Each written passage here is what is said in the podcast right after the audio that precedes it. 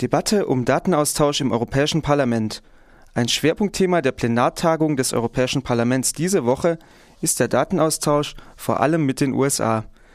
Der Rat der Europäischen Union wird voraussichtlich am 22. April einem neuen Verwaltungsmandat zustimmen. Dadurch wäre die Europäische Kommission ermächtigt, mit den Behörden der USA über die Übermittlung von Bankdaten zur Terrorbekämpfung zu verhandeln.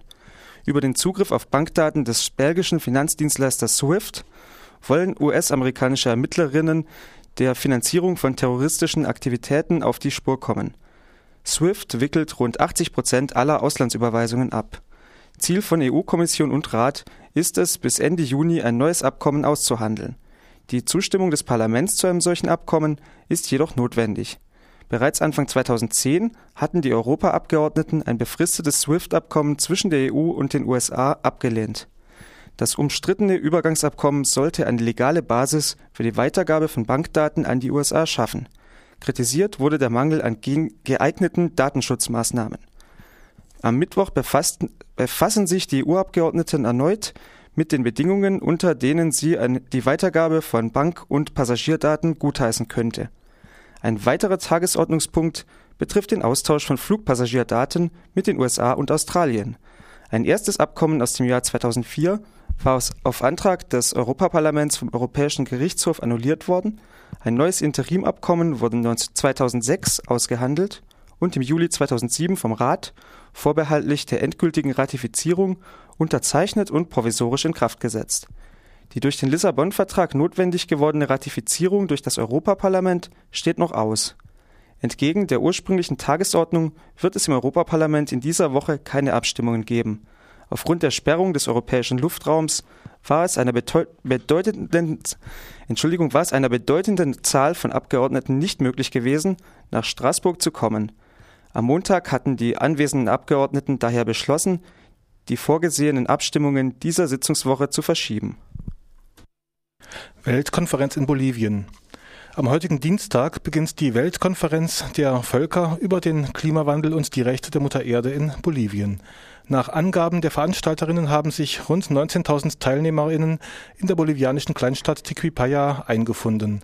Erwartet werden Regierungsvertreter, Regierungsvertreterinnen aus ca. 54 Ländern, darunter jedoch nur wenige Staatsoberhäupter und Regierungschefinnen. Boliviens Präsident Evo Morales hatte den Gipfel als Reaktion auf die gescheiterten Klimaverhandlungen in Kopenhagen Mitte Dezember 2009 einberufen. Allerdings werden in Bolivien keine bindenden Abkommen geschlossen werden. Ziel der Weltkonferenz soll es sein, die weltweite Koalition von sozialen Bewegungen, Netzwerken und Nichtregierungsorganisationen voranzutreiben. Öffentlich debattiert werden sollen wissenschaftliche Erkenntnisse zum Klimawandel, dessen Auswirkungen vor allem die Länder des globalen Südens treffen. Der bolivianische Botschafter bei den Vereinten Nationen, Pablo Solon, betonte, dass mehr finanzielle Unterstützung internationaler Organisationen für die Bearbeitung klimabedingter Katastrophen nötig sei. Die Gelder würden sonst im Bereich Bildung und Gesundheit fehlen. Erarbeitet werden sollen auch konkrete Vorschläge und Initiativen für die nächste Klimakonferenz der Vereinten Nationen im mexikanischen Cancun.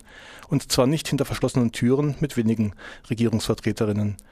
Eingeladen sind deshalb besonders zivile Organisationen und soziale Bewegungen. Deren Proteste waren während des Gipfels in Kopenhagen massiv von der dänischen Regierung unterdrückt worden. Durch die Weltkonferenz in Bolivien soll nun der Widerstand koordiniert und Druck aufgebaut werden. Dadurch soll es möglich sein, die Probleme und Auswirkungen des Klimawandels in Cancun stärker thematisieren zu können und die Position vieler Länder des Südens zu unterstützen. Die Menschenrechtsorganisation Reporter ohne Grenzen hat den Mord am lettischen Zeitungsverleger Grigoris Nemtsovs verurteilt. Nemtsovs war am 16. April in Daugavpils in der südöstlichen Region von Latgale mit auf dem Weg zu einem Treffen von einem unbekannten Täter erschossen worden. Nemtsovs war Eigentümer der regionalen Tageszeitung Million. Million ist die derzeit größte lettische Regionalzeitung in russischer Sprache. Bekannt ist die Zeitung vor allem für investigative Berichte über Korruption in der Politik und Missmanagement in staatlichen Institutionen. Als stellvertretender Bürgermeister von Daugavpils unterstützte Nemtschows auch die Bürgerrechtsbewegung Latgales Tauta zur deutschen Nation von Latgale.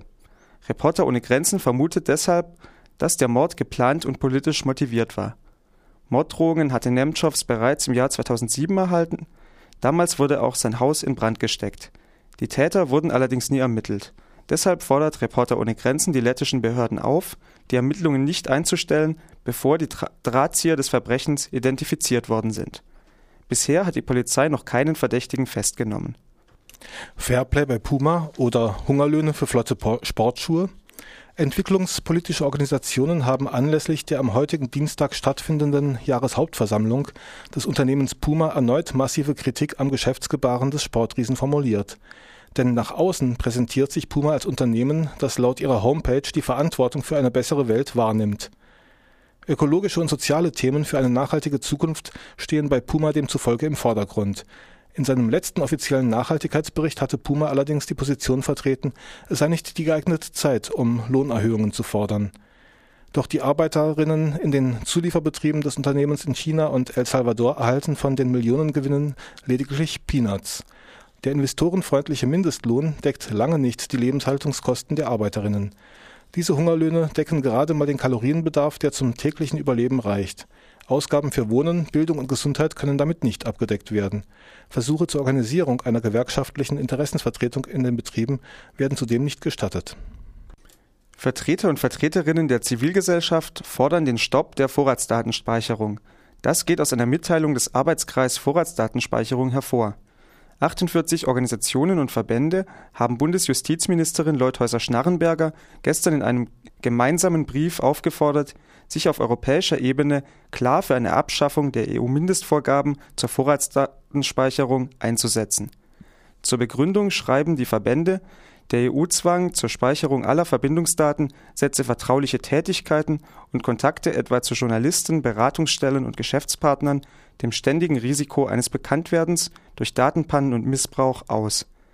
Dies ziehe unvertretbare Kosten nach sich und behindere die Kommunikationsfreiheit. Zu den Unterzeichnern des Schreibens zählen Bürgerrechts-, Datenschutz- und Menschenrechtsorganisationen ebenso wie Telefonseelsorge und Notrufvereine, Berufsverbände etwa von Journalisten, Juristen und Ärzten, Gewerkschaften wie Verdi, der Verbraucherzentrale Bundesverband und der Wirtschaftsverband ECO. Am 2. März 2010 hat das Bundesverfassungsgericht die deutschen Vorschriften zur Vorratsdatenspeicherung aller Verbindungsdaten für verfassungswidrig und nichtig erklärt